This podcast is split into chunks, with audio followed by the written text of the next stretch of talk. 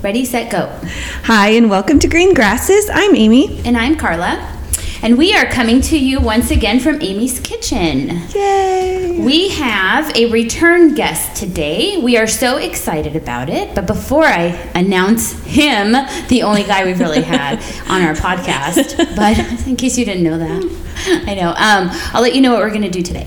Um, well, I guess I'll just tell you who he is. It's Omri Miles, in case anyone was just dying of curiosity. Uh, I'm going to introduce him in just a minute. Then we're going to go through a verse of the week, our, our chapter review, of course, my sports minute, and I just messed up the order, so not in that order. Um, we're going to do chapter six, part three of The Character of Nations uh, by Angelo Codevilla. And we're not going to have Omri's testimony today because he already shared it with us. So if you'd like to hear it, go back to episode five and just uh, in the beginning, we'll have his testimony, and then. Um, go ahead and listen to the rest because it really is part one of what we're going to be talking today. We didn't get through all of the questions we had last time, so we're going to be going over some additional questions on the issue of systemic racism. Uh, what else? Um, some new terms: the woke movement, how it, how the gospel, uh, how the gospel should affect our thinking about that, things like that. Amy, you look like you have something to say. Oh no, I was Oh. just sitting here with my coffee, Looking very interested. looking looking interested. So, okay, I'm going to go ahead and get started. I'm going to just give uh, a brief introduction to Omri for those that did not hear the first episode. So, he was, or the fifth episode, I should say. Born in New Orleans, Louisiana, he has a Master of Arts in Biblical Counseling from the Masters University. He has a Master of Divinity from the Expositor Seminary. He is married to Emily, who is a sweet friend to me and quite possibly one of the few uh, sports fan friends that I have. She's always up for a baseball game, which I appreciate. They have four children together ages 6, 5, 2, and 1. He's on staff at Grace Bible Church in Tempe, Arizona, which is where we all go to church. He helps oversee the 414 ministry, which is young adults. He does the book table, small group, and BCEV, which is the Biblical Counseling of the East Valley. So he uh, does a lot. And as of Sunday, Yes. is officially an elder. That's right. Should we call you Elder Omri? Nope.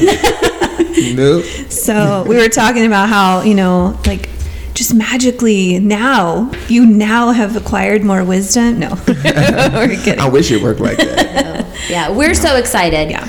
Um, I, in the in previous podcast, I shared about just how much your friendship has meant over the past few years, and to see you uh, just mature and grow in the Lord and in a lot of education. Um, but get to this place where you are a qualified man to lead the church is is um, exciting for us because we wholeheartedly believe that you are that man of integrity that we mm. are happy to follow as a church leader. So we, Oh, just I was grinning ear to ear as you guys were up mm. there because Thank you. it's I'm sure humbling mm-hmm. to have that responsibility, Definitely. but it's it's so like something I think quite often is just how blessed we are as a body to have the men in elder positions that we have. Like we we don't always understand some of the goings on, but we always come back to do we trust these men? And it's always yes. Mm-hmm. Like i trust mm-hmm. all of our elders. And so it's just really neat to have you know you in there now Yeah. officially Yeah. so that's great and it's a first or it's the next step for maybe future plans. This was a big step. Mm. Yeah. and maybe this was. you know there's it's it's it's a big step along the way for what God will do in your life, and we're so excited to watch that. You and Emily, Thank and you. those kids. yeah so i mean other than that i think we need to hear take me out to the ball game with carla We have songs now, There Omri. Okay, starting with the D-backs. Their record is six and ten. Yikes! Not the start at all that I was hoping for, but what does that mean they have lost six and won ten. I'm sorry. They have lost. They have sorry. They have won six. Because I'm looking at you and my notes at the same time. I can't do that. Okay, they have won six and lost ten. Okay.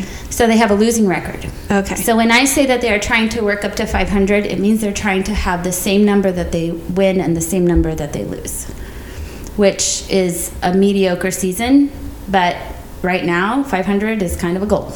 Wait, what do you mean 500? Well, it's 0.5, it's half. It's half won, half lost. Oh, okay. That's where it comes okay. from. So it's just how you say it. I was like 500. No, if you look at it the 500 stats, runs? point 500. Okay.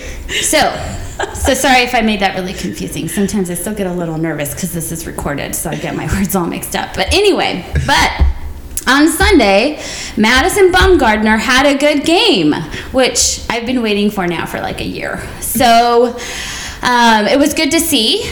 Uh, that he won a game and he only let I think the score was two runs. He only let two runs in and only five hits, which is really good. So it was good to see him get back to form. So hopefully, I mean, I don't know if he's back to what he used to be, but it might be a good sign. I don't know. We have to wait and see how in, in future games. So the Suns. Now they had a terrible loss against the Spurs. Like they lost for, lost by over 20 points, which was kind of disappointing because they had had such a great run. But you know they're they're a really young team, so this kind of stuff can happen. So I was listening to it on the radio last night because they did win last night, and they won by a point in overtime against the Bucks, who are really good. But there was a questionable foul. That's the one thing about ba- basketball I have a hard time with. Even when I'm watching it, I can't always see what the fouls are. So they'll call a foul, and I'm like, "What? What? What do you do? What do you do?" And so. Um, and it's even worse on the radio because you don't see it. And so the, I guess there was a questionable foul. But Devin Booker actually threw the winning free throw shot, and uh, which was just exciting because because the Bucks were a good team. So you want to beat them because it just and they needed it because of such it was such a bad loss against the Spurs. So it was great. So we're back to the Suns are doing well, but it was kind of a rough week. Okay, the Cardinals, nothing new. I'm now following a little closer on draft picks because it's coming up next week. So we'll see where the where uh, things land there, and no update on Larry Fitzgerald because I don't know. We haven't heard. Still don't know. Is he coming back? Is he retiring? Is he playing for the Buccaneers? I don't know. And that's my sports minute. Omri, do you watch sports? I don't. I used to, Okay. but now I Your might catch busy. highlights every once in a while. Yeah. It's hard. Like you can't just sit there. It just takes time. It it really does. Mm-hmm. And then I'm always thinking I could be reading right now. Right. yes.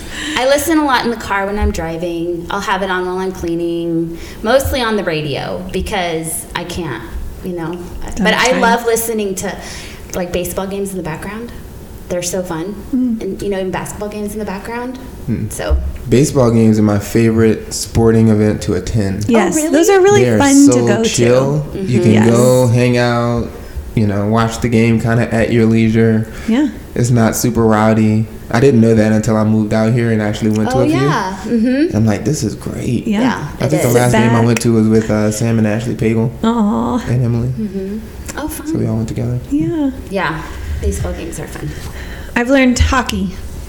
My kids all play, so I'm learning. I But- did hear a little bit about the Coyotes. Oh yeah, how are we They're- doing? Well, they're doing okay. I think better than last year. Yeah. But Darcy Kuemper is out. I think that's a big deal. That's all I oh, know. I do know that name. Yeah, he's a. Don't know what what yeah, he plays, I, but I don't know if he's the goalie. I don't know what he does, but I know he's been out. I think. I don't think he's the goalie. I don't know, but I will tell you, those hockey goalies are impressive. Mm-hmm. Like those pro guys, they're fast. Um. Anyway, all right. Well, we're gonna move on. She's My- had enough sports. My smooth transition there. I Um, normally, Amy normally has a very bored look on her face. it's a little bit more smiles today. no, it's more like uh huh, mm-hmm, yeah, Very totally. totally get it. Yeah, I get it. I'm asking more questions. I'm trying to get involved. job. Thank you. All right. I appreciate that. Well, today I thought I would do um, go over in our, our verse of the week, um, part of Psalm 84, and then I I read. I've been reading a devotional book the last year or two um, by Paul Tripp that's called New Morning Mercies, and it's um, just a daily gospel devotional. Um, and so on the days that like when I was teaching and I just like I didn't have a whole lot of time in the mornings, I would just I would read this and it gives you a scripture with it. Um, so anyway, so I was going to read that. Um, but today, Psalms 84, uh, verse 10 says, For a day in your courts is better than a thousand outside. I would rather stand at the threshold of the house of my God than dwell in the tents of wickedness. And the little devotional says, Don't waste your time in envy. You always have what you need because God's faithfulness is never tainted by partiality. In a world of justice gone bad, where disloyalty brings daily pain, where government is corrupt, and even faithful friends come up short, where the haves get more and the have nots wonder why, and where it is very tempting to look over the fence at someone else's life and wonder why so much good has fallen on him, it is so good to know that you never play favorites. You lavish uh, riches of grace on each and every one of your children. You meet every child's every need, and you do it with unbroken faithfulness. So I will quit keeping score. I will not judge your goodness. No, I will rest in the bounty of your mercy. And I thought that was very appropriate for today's topic. So yeah, when what what did it say when justice when government is corrupt and Yeah, in a world of justice gone bad, where disloyalty brings daily pain, where government is corrupt, and even faithful friends come up short, kind of the grass is always greener mentality, and you know, to remember God's faithfulness and His goodness. Um, I've been reminded of that so much lately, especially with Josh's sermons. Um, just, we have a good God who gives good gifts to his people. And who am I to question why I'm in the situation that I'm in? And, you know, to be looking over the fence going, I wish I had what they had, and, you know, not rejoicing with others around me, and, you know, just all of those things that is just the wickedness of this world creeping into our thoughts.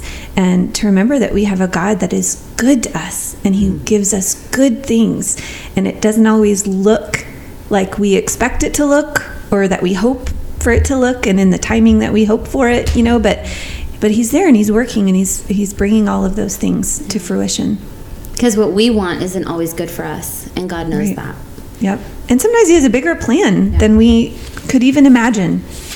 Yes. Um, and he needs to work out those those hardships and trials now to get us ready and you know yeah, and He will make things right one day.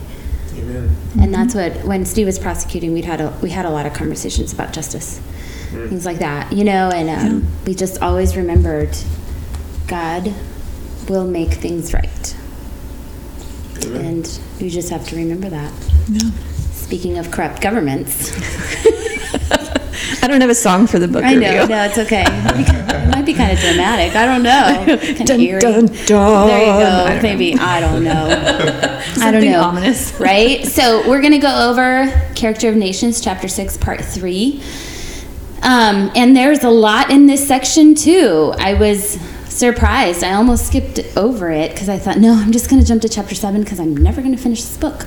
But no, that no, we need to stop and look at what this book has to say in this chapter. So he, Coda, uh, Angela Codevilla, starts talking about, you know, we talked about civility, we talked about um, representation, things like that. And now he starts talking about specific governments. He talks about China, Taiwan, Mexico, and Italy. And I won't go over all of them. But if I were to pull out a theme that's consistent across all of these countries and their governments, it would be they are governments of bribery and dishonest dealings. Um, that's the common thread, and it's been not a new topic from the you know the rest of the book. So, um, so I'm going to start with this quote. It might get a little technical, so stick with me, folks. Okay? Um, but I think I'll try to keep it fun. Well, I think it's fun. I'm sorry if you don't think it's fun. Um, but anyway, so it starts with bureaucratic efficiency is the enemy of all efficiencies. Moreover, insofar as insofar as an official really does make his garden flourish, he becomes rooted in it and dangerously independent of his superiors. When I read that, I was like, I can tell this is an important quote, but I couldn't really understand it. So I just read a little bit more, thought about it. And as I thought about it, I came up with two Ronald Reagan quotes that kind of explain what this means. First is the most terrifying words in the English language are I'm from the government and I'm here to help. and the next one is no government ever voluntarily reduces itself in size. Government programs, once launched, never disappear.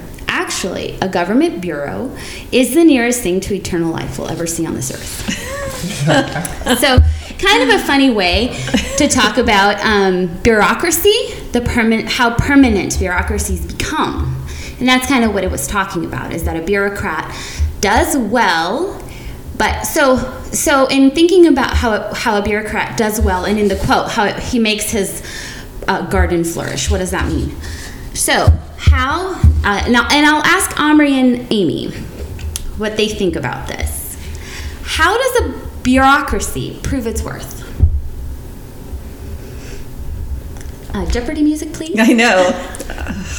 I mean, how should they or how do they? You can answer both because I talk about both. Hmm. I would say they they do practically by making people dependent, uh, mm-hmm. demonstrating you need us. Mm-hmm. Um, I would say they should by helping people be independent. That's a really interesting answer, and it, you took a little bit of a different spin than what I thought. Um, but yeah, uh, what I came to when I was thinking about this is how do we know that these bureaucracies um, are worthy? I didn't want to use the word successful, uh, and I'll, I'll explain why. Because they prove their worth by their growth. They prove their worth by how big they get. They should be proving their worth by actually completing the goals for which they were created. Hmm. Mm-hmm. Um, the welfare system was created to help the poor, but the program gets bigger and we just get more poor people. We don't ever see the number of poor people decrease. Mm-hmm. So instead of asking themselves, are we being successful? Because we should be seeing a decrease in poor people? The answer is no. Let's make ourselves bigger. And um, so that's one example. And then Social Security, too. And I can give, if anybody really I can. Uh, but I just didn't have time. Anyway, and so Social Security. We have destitute old people that apparently shouldn't be destitute because we have Social Security. So what happens? The, we have more destitute elderly people and a bigger government program. Hmm. And another one, the uh, Department of Education. Department of Education, I'm assuming, was created to support the education of children. But I don't, I think we're seeing the Department of Education grow, and I'm not really seeing students getting smarter. Mm-mm. So that's what makes it this bureaucracy that just grows and grows and grows and isn't actually successful or meeting its objectives. Um, and I watched a, a, a, documentary on Thomas Sowell where he was an intern for the Department of Labor and he came up with a test for how minimum wage how he could show that minimum wage had adverse effects. Yeah, so good. Yeah. And they had absolutely no interest in what he had to say because he was they were like he's just showing us how we're going to reduce in size as a program rather than help people. So you see how government is just not in the not its purpose doesn't it doesn't end up helping people. It ends up just mm-hmm. growing itself. Because the problem isn't with the government it's with the people. Well, and it's the people running right, not but the government. Like, the people like, running the government. Well, I'm like, if you're going to offer welfare, like the hearts of the people don't want to work. So, mm-hmm. like, why wouldn't I just take them up on that? Right. So, well, and then they become cushy jobs. They become, I become right. the head of this department, mm-hmm. and to have that threatened becomes a problem. And I think we've seen that in the last uh, the you know in, in, in the last four years or 5 mm-hmm. years we saw the threat to the size of government and we saw what happened as a result yeah something similar happens in the uh, realm of religious education with uh, mm-hmm. uh, seminaries Really? You know, I mean, think about it. Seminaries are typically, um, thankfully, not the case with expositors because it's so tied to the local church. But seminaries uh, gain, I mean, what they are is they're training pastors, right? So if, if you trained the very men that come through your school to do their own training and to actually have that conviction that this parachurch ministry seminary shouldn't exist and pastors should be training their own pastors as we have uh, then the seminary would stop existing and, and would and would need to reduce in size but they they become these empires and they build a name for themselves and so it's like yeah we might say we want pastors training pastors but we really want pastors sending their guys here Wow. right? So you never work yourself out of a job, Right. Because then you'd be not needed anymore. I mean, Mm-hmm. For the and church, you- ideally, that's the case. And when you start looking for churches, and this is another podcast topic I really want to do, is how, like, what to look for in a church. Um, because, you know, when you look for churches and you look at the, the leadership of the church and, like, where they went to college and, like, things like that, that you, you know, you're like, where were they trained?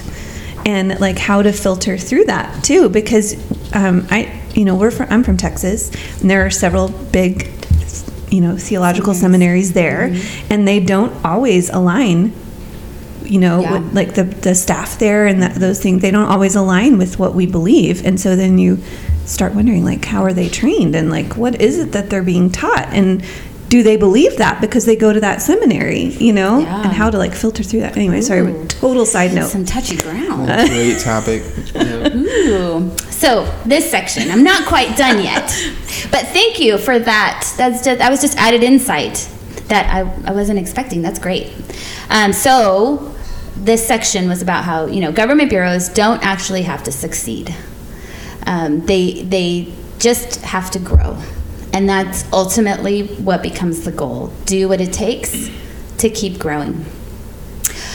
I want to talk a little bit about the part where Codevilla goes over Mexico because um, I think it, it applies here. Mexico, for a very long time, was a one party system of government. Uh, it was run by the PRI, which was the Institutional Revolutionary Party. And I have, I'm going to read a paragraph of, and I didn't get it out. So give me one second. Can I have a song for just a second? Amy?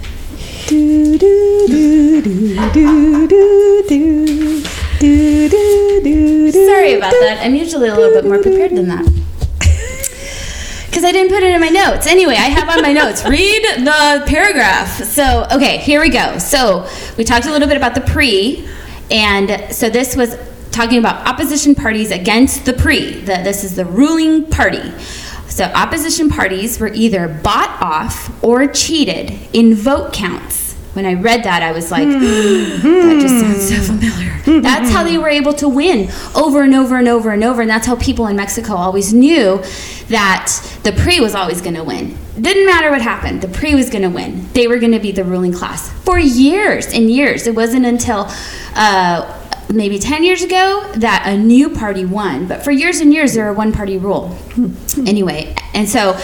Uh, meanwhile, the pre politicians began to pass themselves off as more scientific than the scientists. After all, they were the ones who decided who was scientific and who was not, just like elsewhere.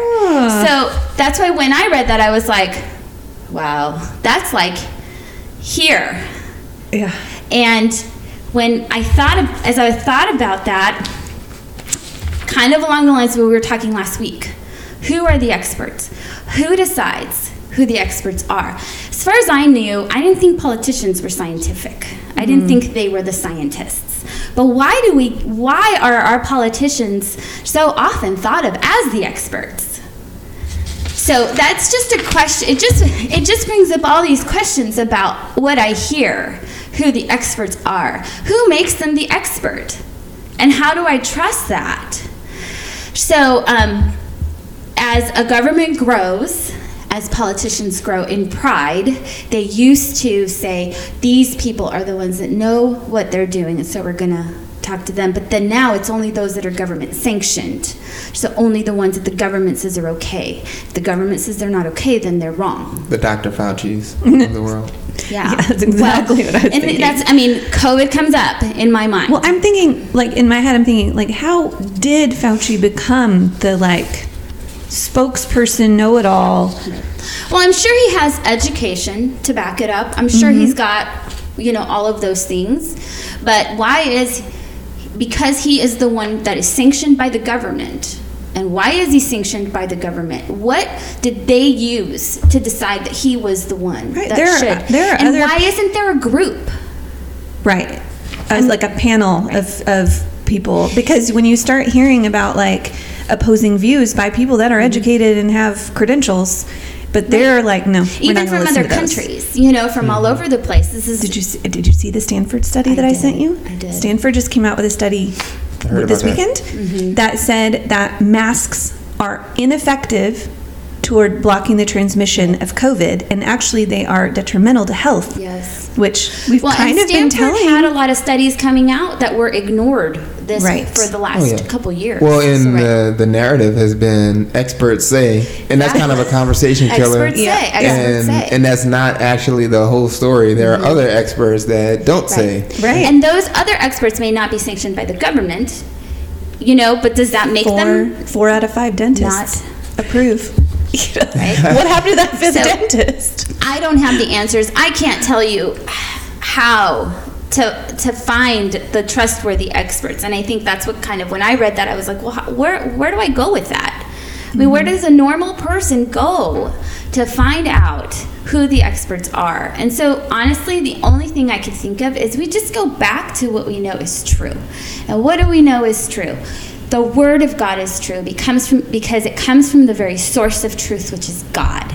And mm-hmm. so I can I can look to scripture. So you're like, well, how? How do I look to scripture about who the experts are? Or, you know, little things like that. And I remember I just keep going back to this. In Angstead, when she came to share about biblical counseling, she said, God made the mind of man. And so, maybe you said that. I No, know. that sounds like a great end quote. I know, right? God made the, uh, the mind of man. And so God knows what it needs and how to cure it, what how to give it wisdom. So if I need wisdom, where do I go? I go to scripture. And I know because God is the creator of our minds, He um God He uh, He knows what we need. He's given us what we need, which is His Word. Um, is it not Him who establishes government? You know, is it not Him who puts leaders in charge? And He rules over it all. So, data may be helpful in ana- analyzing some things, but at the end of the day, God is the source of it all. I can trust His word to tell me how I need to live, how I should help the poor, how I should help the sick, how I should deal with myself getting sick and my family getting sick. You know, um, how I should educate my children. I don't need experts. I just need to trust the word of God and the wise counsel of being in a local church. So, as I think about the church and how we all need to be part of a local body fully committed to it because my tax i can't say well i pay taxes and so i help the poor. Like no you be involved in your church and you find the poor in your church and you help the mm. poor in your church. You know help moms that are educating. Because we see how the department of education has failed. So we are responsible for the education of our own children. And god gives so much wisdom on what children need to know um, so many things that I think we get caught up in expert this, expert that, research this, research that. They're going to fail us every time because government is going to fail. Because government, as we see in human history, by far is there to build itself up and not be and is not there for the people. And that's what made the American government so different in its establishment is that it was for the people. But man has changed it and corrupted it and we still have some of those principles but even with those you know, uh, lofty founding American principles, we still have the source, we still have to go to the source of truth. Amen. Because man will fail us, government will fail us, but God will, won't ever fail us. And and that conviction that God's wisdom is superior. Um, it is sufficient and superior to anything man could possibly come up Right. with. Um, that is a stabilizing.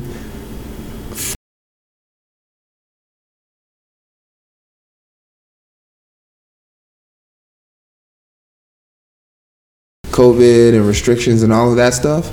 Um, you know, we we on the whole just thinking not just not our church but Christians generally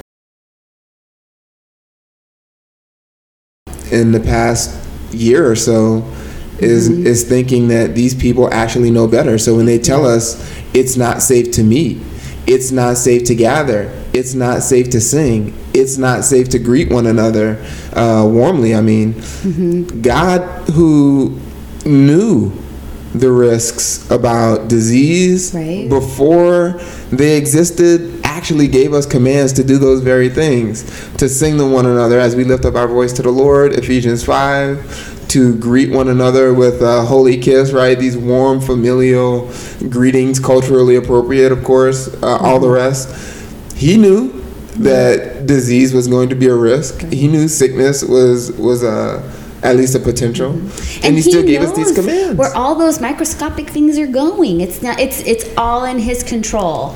As just like we say with friends that have cancer or friends that are sick, there is no rogue molecule and there is no rogue disease. God is in control of it all.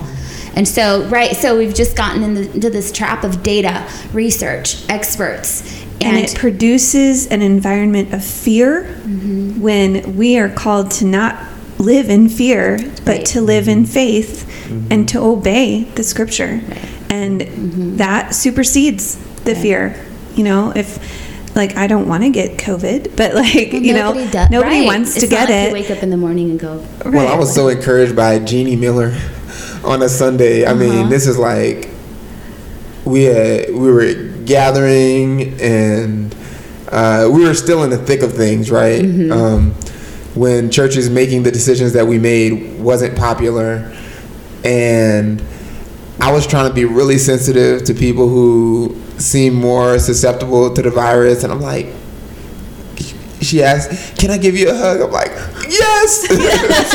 and she's like, "People are so so afraid of of this virus. I don't care if I die, I die." but she's like, "I need to be around the church, and I need to love, you know, feel people's love and see people's warm smiles." And I was so encouraged. She's Um, always so, she always looks so happy. yeah, and, and she's Yeah. she's more susceptible, and you know mm-hmm. there are, there are other considerations for different people in different situations, but just her boldness and her confidence mm-hmm. in what God has ordained as right was so encouraging. Mm-hmm. yeah Yeah. So when I read that section, I was like, I can't mi- skip this chapter because it was just, you know, It was it was it was important, Yeah. and I hope it was interesting. yeah So no anyway, Definitely. Okay. Well, we are going to jump into some questions with Omri then. So, like we said before, if you um, didn't get to hear Omri's testimony, it is in episode five. So, please go back and listen to that. Um, and we may repeat some things uh, because some of these topics do overlap. So Yeah. it was And it's been the 10 Lord's weeks. will. It's been ten weeks. it's been yes, 10 it's weeks. Been a long time. So, um, yeah, but we're so excited. And Omri, we didn't say it already, but thank you for being here again. Oh, thank you for inviting me. Um, okay, so we had a few terms that we wanted to talk through and um, understand. So, um, I don't know, Carla, what do you think? Yeah. Well, the first one was, and this was, he brought this up to us just right before we started, which I hadn't even heard of it.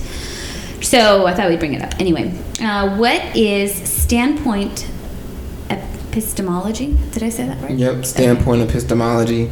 So a lot of the the terms that we're hearing as of late that have to do with the woke movement and even the term critical race theory and these philosophical ideas they're they're philosophical and sociological terms and it's easy to hear these things come up and think, "Oh, I don't have any place as a as a Christian, as a layman. I don't. I'm not an expert, and so I'm not gonna wade in those waters." But uh, really, the Christian, if you can get past the the philosophical jargon, uh, just to understand what's being asserted, and to know your Bible well enough to discern what's true and what's false and what's right thinking is really all the Christian needs.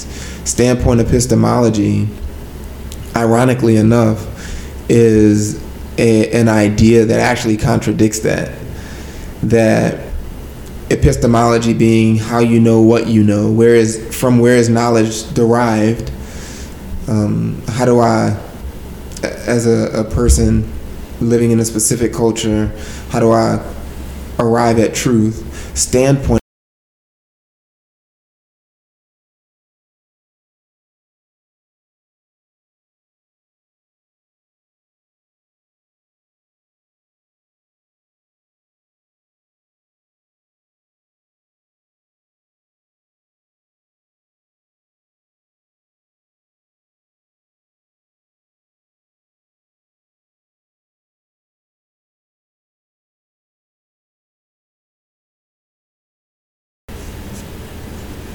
because of my culture, because I know what it's like to be a minority in America, then I'm the one who understands oppression and racism.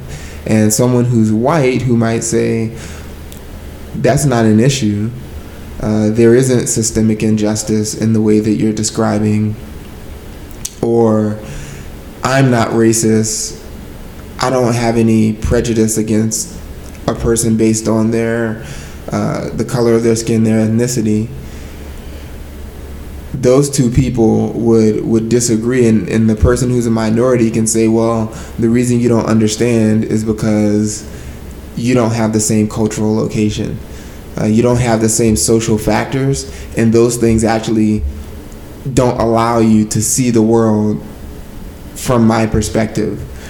And so it's it's a, a postmodern convention where truth is dependent on not a, a fixed absolute, whether or not racism uh, or you're a racist, uh, a given person is a racist, is dependent on factors that actually are specific to a minority, right? So you you've probably heard you know, as people are trying to describe racism, uh, racism isn't anymore isn't thought of so much as an individual decision, a choice, and a personal bias that one person has against another group of people based on inconsequential, uh, you know, invalid factors.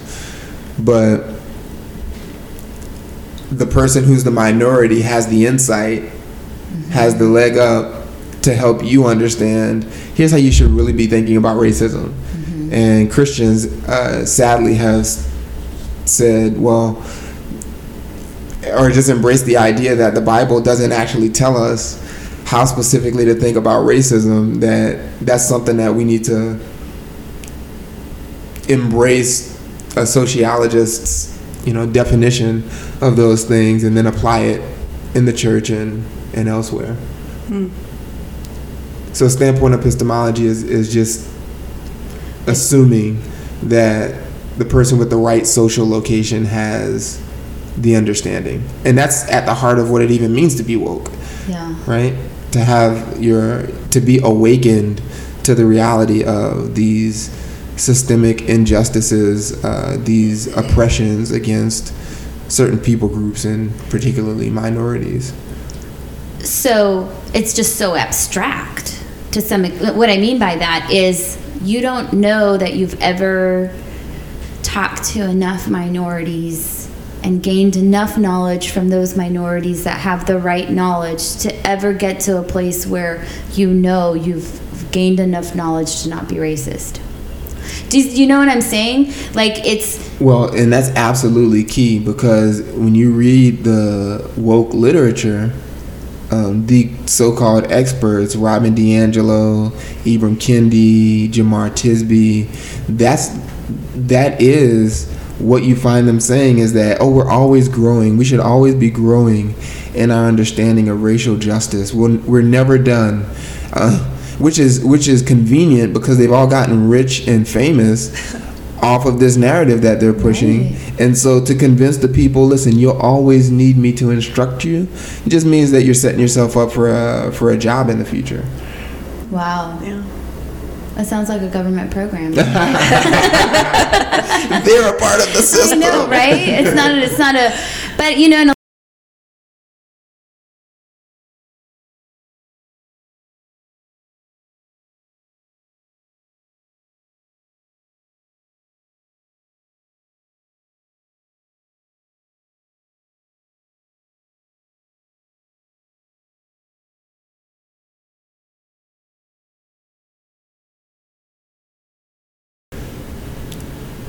in his essay against heresies, he identifies that characteristic of that that uh, practice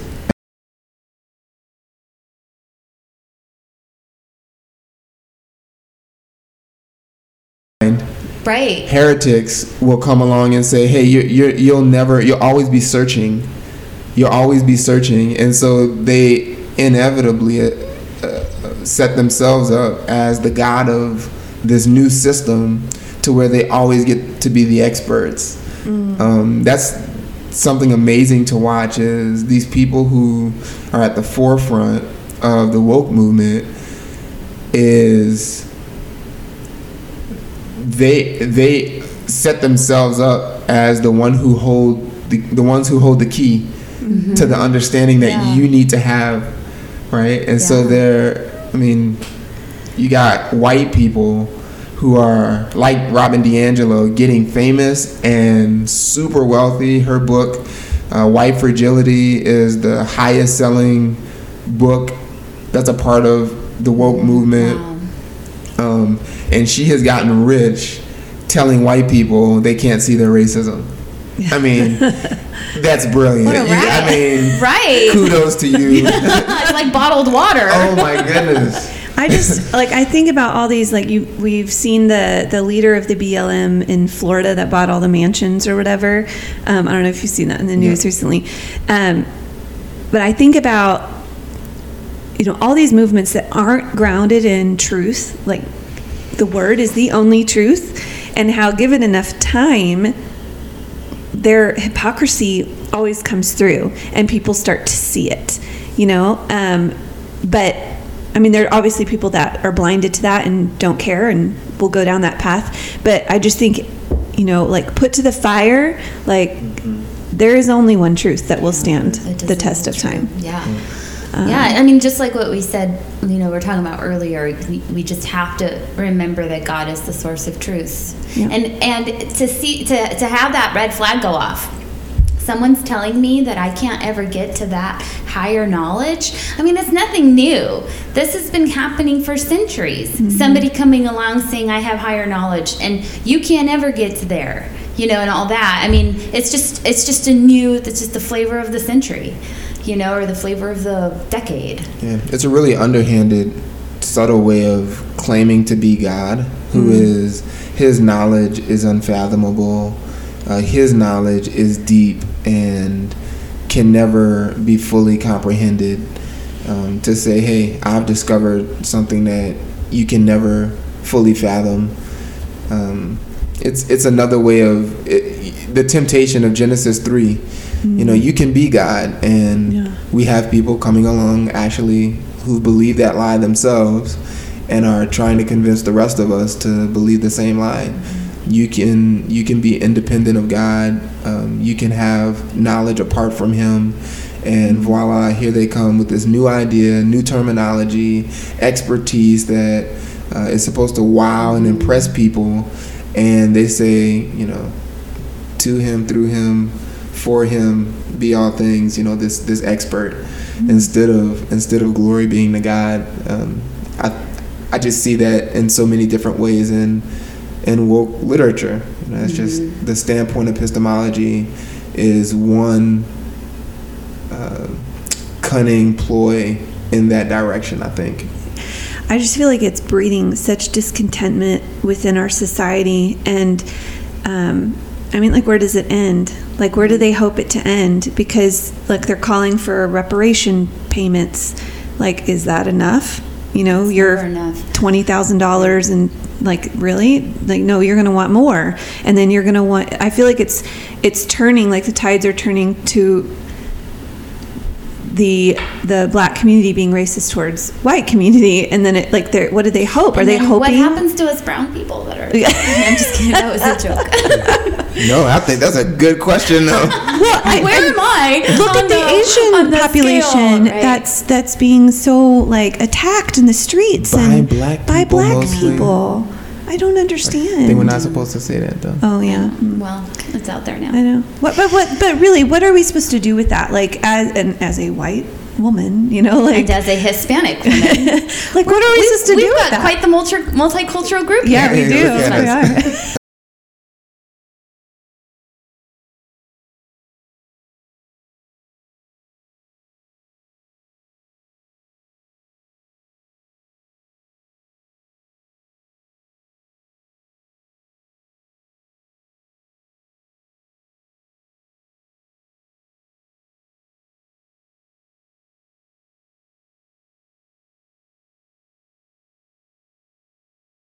are. preach the truth. Mm-hmm. And people of varying ethnicities and walks of life have come in. God has saved them. Mm-hmm. They love the truth. And we've got a whole group of children who are mixed children and who have been adopted Yeah. into multi-ethnic families or minority children adopted by uh, white families which the woke movement is also saying is a bad thing i mean these are things though that the gospel has actually accomplished Yeah, yeah. Right. and and I would love if somebody would say, "Man, what are they doing over there?" You know, Yeah. but you know, first black elder, Woohoo! Yeah. which is not to toot my own horn, but Yeah. you know, to your to your question, when it's- is that enough? Like, well- when do we get to be a, a multi-ethnic church and then go teach other churches Right. how to do it? Well, right? what's interesting that you say that though is I had that thought. We have a black elder now. Hasn't even crossed my mind until you said it just now. But that I think that's the whole point. Like our our circle, our church family, like we are a family. That's right. Like there, we don't care where you came from. We don't care what because color your skin ultimately is. we understand that our greatest need was for Christ. right. It doesn't. And we're all striving toward from. one goal Yeah. of knowing Christ more Mm-hmm. and and obeying Him, and that supersedes all of this. Yep, and none of none of the other stuff matters. Yeah. right? That's true. We're gonna we're gonna appoint qualified men. Doesn't matter to us where they come from, who they look Right, like. You know, Because what matters is their qualification. absolutely. And we've never hung our hat on being diverse or, or these extra biblical criteria to validate what we're doing as a church. Mm-hmm. God Himself, Jesus, says what we should be doing as a church, mm-hmm. and however that shakes out in His sovereignty, re- regardless of you know who makes it into being an elder, who's in leadership, who's discipling, who's teaching, all of that, God can decide. Just doing the next thing that's right, what Jesus requires.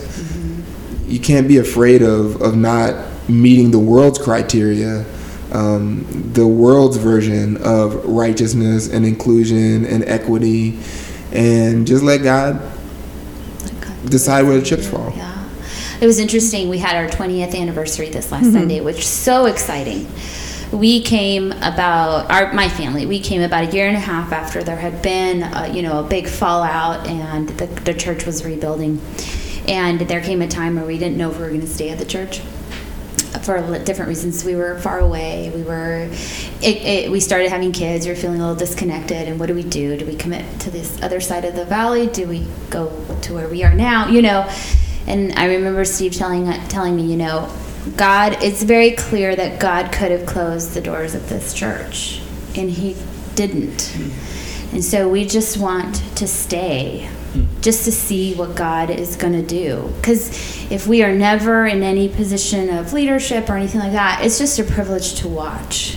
And I feel that's how it's been the last 15 years, 16 years for us here. It's been a privilege to watch what God has done in this church, how He kept it together, and how now, even if we don't, you know, do anything other than watch, although we should be doing more than that, um, it's a privilege to just see how God has preserved this church. You know, but anyway, I have a question. Back to our topic. Do you have a question yet?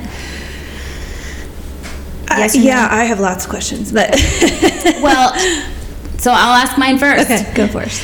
So you uh, you mentioned about reading a lot of woke literature. Um, what my my question is like, how much do you think we should read that?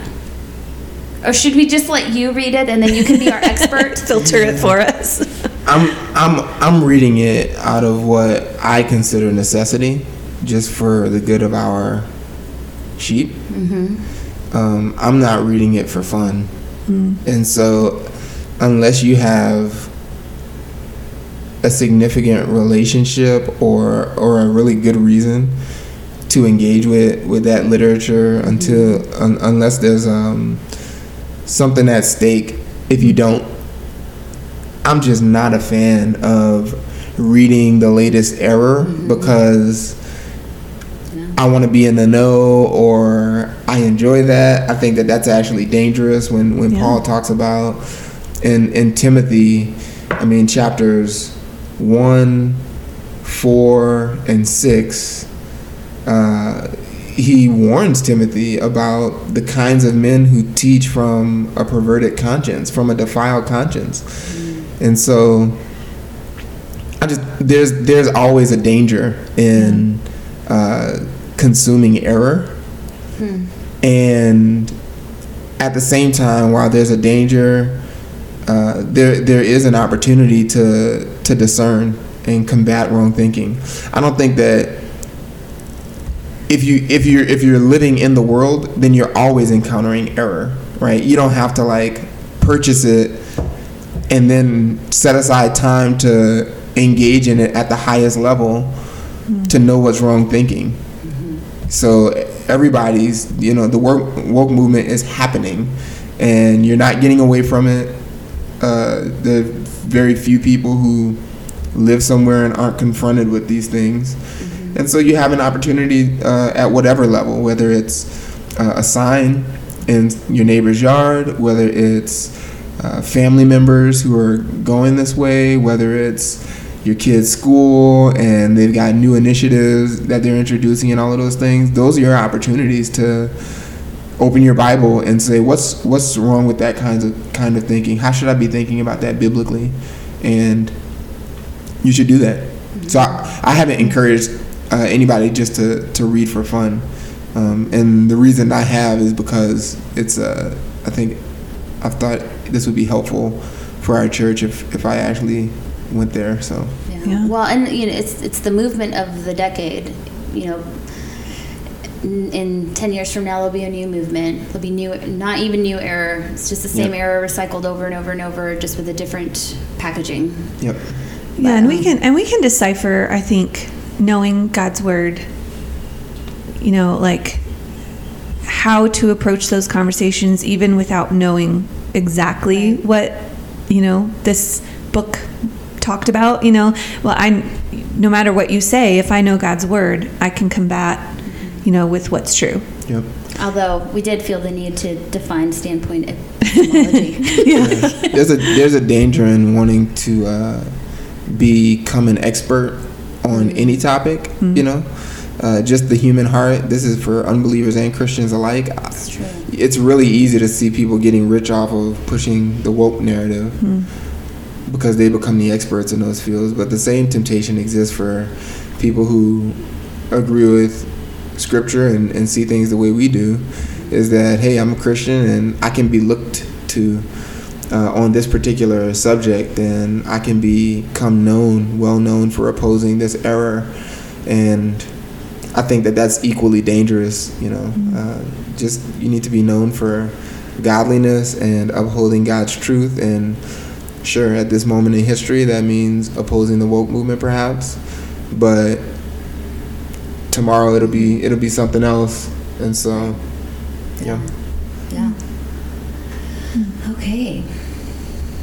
I asked the last question, so I'll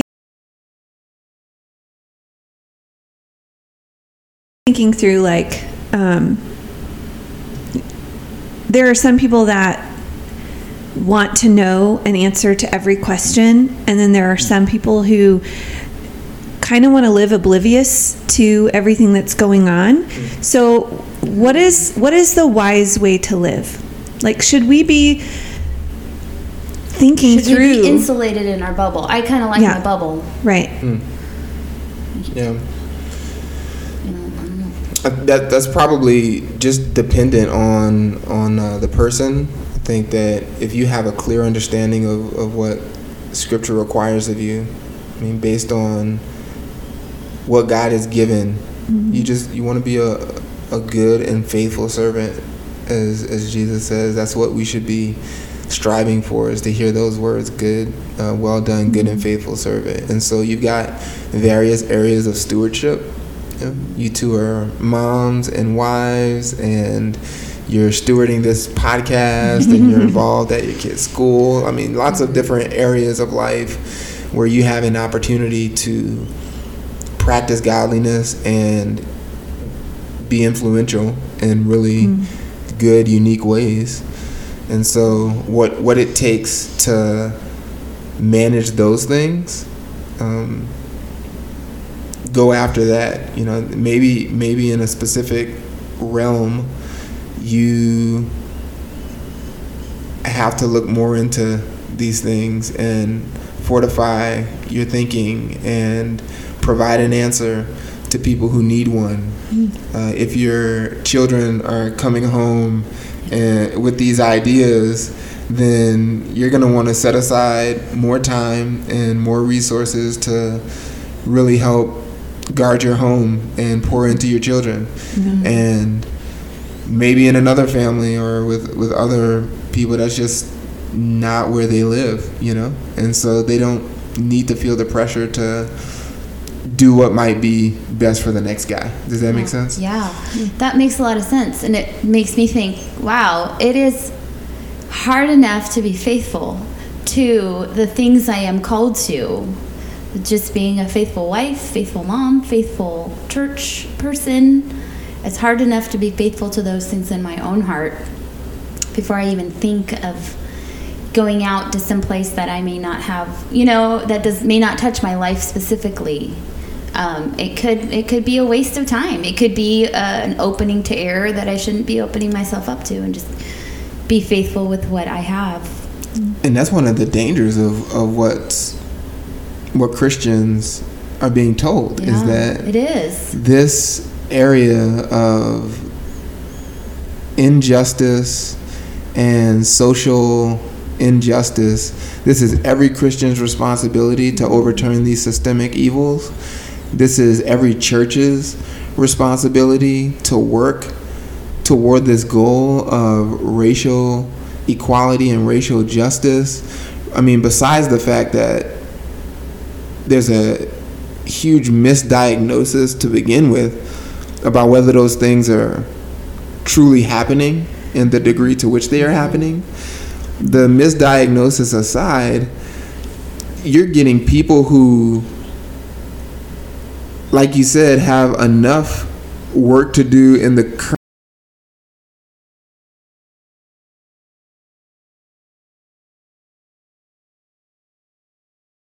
From what they should be doing, and going after uh, racial justice and and mm, you know starting these initiatives and inevitably inevitably because Jesus did not give the church this as a mission he knew what we could handle he knew what was wisest for the church to go after corporately you have churches who aren't even training their own men to bring in another part of the conversation. You're not even raising up pastors who are faithful, godly, and can handle God's word at a high level to go fight racial injustice in the world. as they see it. Um, it's like, how about just doing what the Bible, the New Testament requires of the church first, and then consider looking looking elsewhere. And I just think about our eleven pastors, guys who are the busiest men that I know. Most of them holding down full time jobs, uh, raising families, shepherding in the church. I can't imagine them, frankly, going, you know, adopting another initiative, trying to overturn a whole system of uh, of disparities, because that's disparities aren't the problem anyway. We talked about that last time, but just to, to think, man, we're we're in a world where our pastors get time Right. to go after social justice causes, uh, we'd be wasting time, and and Grace Bible Church would not be the better for it. Hmm. You know that that sounds possibly insensitive to think, hey, there's this oppressed group of people uh, out in the world somewhere, and they're not being helped. Mm-hmm. You're right. We should go preach the gospel to them and urge them to flee the wrath to come, join what God is doing in the world in the church, mm-hmm. And whatever helps missing in the world and just uh, the the worldly systems. Um, the church is sufficient. Yeah. Christ's church is sufficient. That was my next question. What should we be doing? And Yeah. you just answered it. Yeah. um, we and yeah, we should be doing what the New Testament requires of the church. So passages like James uh, one and two, not showing partiality, caring for orphans and widows. That's that's in, in Scripture. You can move from Old all the way through New Testament. The call for God's people in Israel, Old Testament Israel, was never to care for all of the orphans, widows, and disenfranchised in the world. Outside of God's people, in other words. Israel's obligation was to Israel, and the the theme of the land in the Old Testament actually clarifies that, and it makes it makes their obligation impossible to accomplish outside of the land. Um, I really want to do an equipping hour on on the on uh, the the eschatology and the Torah and the significance of the land promises. You could That's do a, big deal. podcast for Get the ball rolling. That's always open. Yeah, summer. there you go. Y'all have to uh, have me back. Yep. Um, but then even New Testament, when uh, God cuts off Israel, establishes the church and gives the church specific instructions regarding the practical care of people and ensuring that practical needs are met, you'll never, ever, ever, ever find not one place in the New Testament where God obligates the church to meet those needs outside of the church. You know, cor- in terms of corporate initiatives, uh, corporate care, the one another's, that is one another, one churchman to another, uh, that kind of care. And, and we've actually done that. Yeah. We've cared for orphans and widows in our midst. And that is the test of faithfulness, not whether or not uh, we eradicate foster care in our city, right? That's not the test. Uh, every Christian is not obligated to adopt a child so that the foster care system doesn't exist anymore in our city. Would it be great? Sure. That praise God if that happens. But you can't make that obligatory for Christians. So we're obligated to do what Jesus has required, and that's not the kinds of social justice. It's really good. It's really good. Yeah. So, I don't know. Do you have any more questions for I was today? looking through all of our questions, I and. I don't know that we um, kind of wanted to talk about white supremacy, but I know, right? But it kind of, I mean, it's just one of those things where we know it's it's it's the same argument. It's the same application. Yeah. It's the same um, response. It's the same charge. You know, we do what James one says. We don't show partiality, and we are faithful. You know, faithful to the church, faithful to Christ, faithful to preach the gospel because that is what has the power to change. And I think sometimes we don't think of, we don't think the gospel has that kind of power. Or we we somehow believe it's not enough, you know. But that but that's not true because it is enough. That's right. And so, um, so yeah, I mean, I, I guess the only thing I would think of is how do you want to, how should we encourage and how do you want to encourage those that are listening, you know, kind of um, move forward in a way that is honoring to God when it comes to all of these issues. of Yeah, the- how do we how do we woke be a light in the world in the midst of all of this? Yeah, great question. The the way we be a light is uh, personally and corporately obeying all that Jesus has commanded, right? In Matthew 28, 18 to 20, the Great Commission, disciple nations, baptizing them in the name of the Father, Son, Holy Spirit. We just saw that on Sunday. Our church is doing that. Um, obviously, people have to be saved. and so you preach the gospel to people. Um, you love them practically, right? You have neighbors and, and friends uh, in your different realms of, of interaction, influence. You, you love them and you be kind and you be compassionate, you be hospitable. All of those things that God has required of us uh, in the in His Word, and you teach them all to to obey, to obey specifically. Teach them to obey all that Christ has commanded us, and that's what you have your your New Testament. That's the the instructions He's given to His apostles, uh, the founders, the foundation of of His church, and you know, since I know so many from Grace Bible Church are listening to this podcast, which I'm so thankful for. I love hearing my wife washing dishes and folding clothes after our kids are down and, and the podcast is on. Um, participate, be zealous about participating in what's happening at Grace Bible Church to accomplish those things. Uh, we're training men, we're training women, and you know, in small group. Don't miss small group. Right. You're important. Why? Because people have to be taught to obey everything that Jesus commanded. So even when you're tired, when you've had a long day, when the kids have been unruly, when you'd rather get a, a good night's sleep, sacrifice uh, those things. Uh, sacrifice and, and exert yourself, pour yourself out uh, for the church. That is a life well lived. If we're all doing that, that is a life well lived. Nobody's ever going to write a book about us, you know? Maybe Smed. He might, somebody, Smed and Josh, some of us. But just to labor faithfully, knowing that we are under the watchful eye and care of our Savior, and He is the one who is going to reward us on the last day. And so every uh, small group attended, every core question answered, every build and wellspring uh, discussion.